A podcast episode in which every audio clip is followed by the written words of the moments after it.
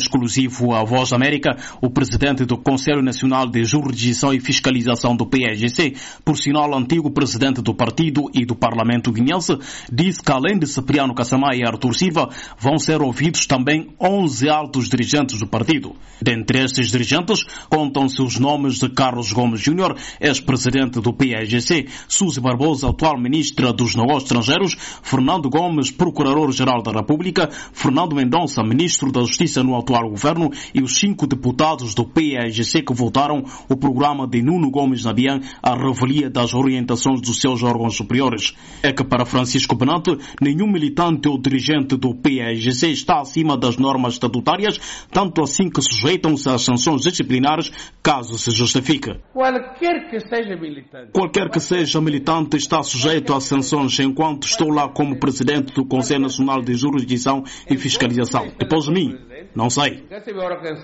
Dizia Francisco Benante, o presidente do Conselho Nacional de Jurisdição e Fiscalização do PSGC, espécie de um tribunal interno do partido, nos disse ainda que Cipriano Cassamá, uma das figuras mais destacadas na lista dos notificados, não ofereceu qualquer resistência convocatória e disponibilizou-se ser ouvido no seu gabinete na sede do Parlamento.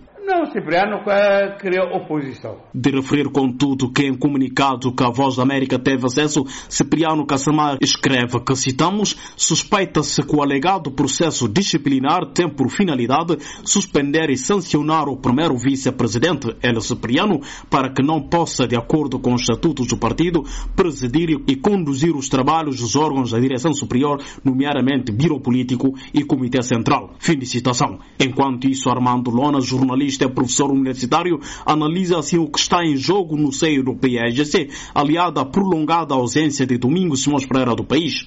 Imperativamente terá que ponderar o regresso para o país sob forma de poder continuar a, a impor a sua liderança dentro do partido. Caso contrário, terá dificuldades é, enormes em não só conter uma eventual rebelião dentro do partido, que teria como agenda que é a possibilidade de convocação dos órgãos e, eventualmente, a, a, possibilidade de um congresso antecipado dentro do partido. Recordo que a situação interna dentro do PSGC está ao rubro com movimentações adversas à atual liderança de Domingos Simões Pereira, em que alguns dirigentes e militantes do partido estão a trabalhar na perspectiva de provocar um congresso extraordinário. Em resposta, Simões Pereira anunciou seu regresso para breve. Lássana Kassamá, para a Voz América.